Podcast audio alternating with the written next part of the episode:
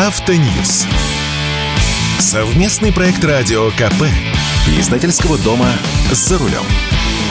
Под занавес года прошло итоговое годовое заседание Совета директоров «АвтоВАЗа».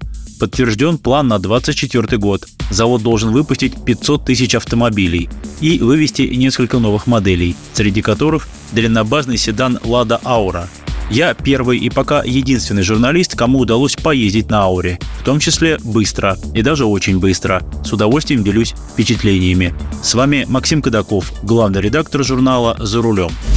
Вот главное из того, что было сказано на совете директоров «АвтоВАЗа». В 2023 году завод должен выпустить 374 тысячи машин. Это рекорд за последние 10 лет по выпуску автомобиля «Лада».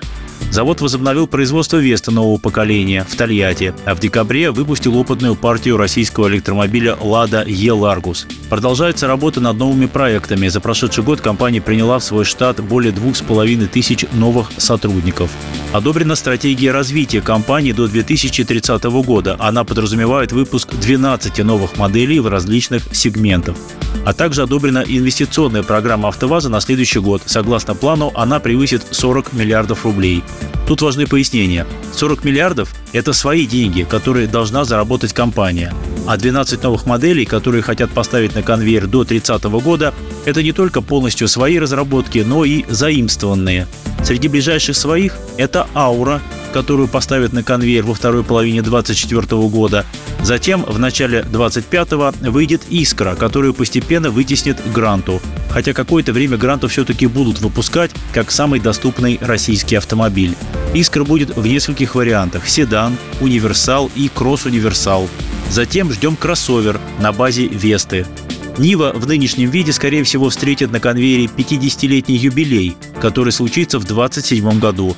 Но к 2030 году все-таки должна появиться принципиально новая Нива. А заимствованные модели, заимствованные у китайцев, конечно, могут быть разными. Это и кроссоверы, и седаны, а может быть даже и минивены с нашими эмблемами. Сначала просто сборка, а затем локализация. Но вернемся к Ауре. На данный момент собрано 10 предсерийных машин. Они официально зарегистрированы с номерными знаками, выпущены по обходной технологии. В частности, удлиненные задние двери и новая крыша сделаны на специальной оснастке. Это цельные панели, без сварных швов. Уже заказаны штампы. Осенью ауру начнут собирать серийно. Если коротко, то аура – это Веста, которую удлинили на 250 мм. Вся прибавка отдана на откуп задним пассажирам. Теперь места в ногах больше, чем в Toyota Camry. Это подтверждено замерами. Хотя по ширине салона Аура, конечно, уступает Camry.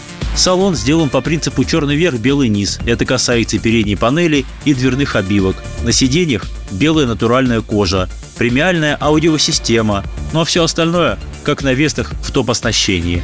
Главное у этой машины под капотом связка возрожденного мотора 1.8 мощностью 122 лошадиные силы и вариатора китайской фирмы Ван Лиянг.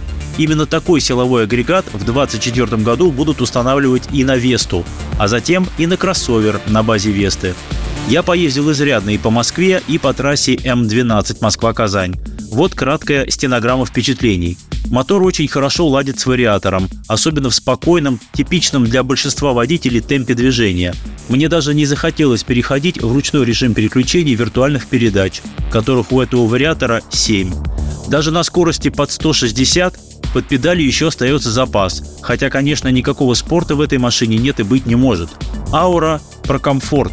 На это работает, кстати, и улучшенная шумоизоляция – даже на скользком шоссе она держится увереннее Весты, потому что база длиннее, а масса на 90 кг выше. И меня ничуть не пугало отсутствие системы стабилизации, хотя на серийных машинах она, конечно же, будет. Средний расход на трассе на скорости 110-120 км в час получился около 8 литров на сотню. В городе около 10 литров. Для зимних условий неплохо. Все 10 выпущенных машин пойдут в опытную эксплуатацию в заинтересованные ведомства, а также для доводки ездовых свойств и на сертификацию. Производство начнется в третьем квартале 2024 года, а затем пойдут и продажи.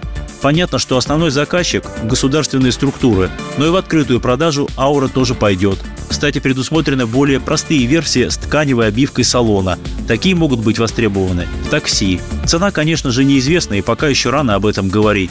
Но думаю, что в ценах сегодняшнего дня АвтоВАЗ может уложиться в 2,5 миллиона рублей за ауру в начальной комплектации. Однако, что будет в конце 2024 года, какими будут цены и прочие расклады, пока не знает никто. С вами был Максим Кадаков, главный редактор журнала «За рулем».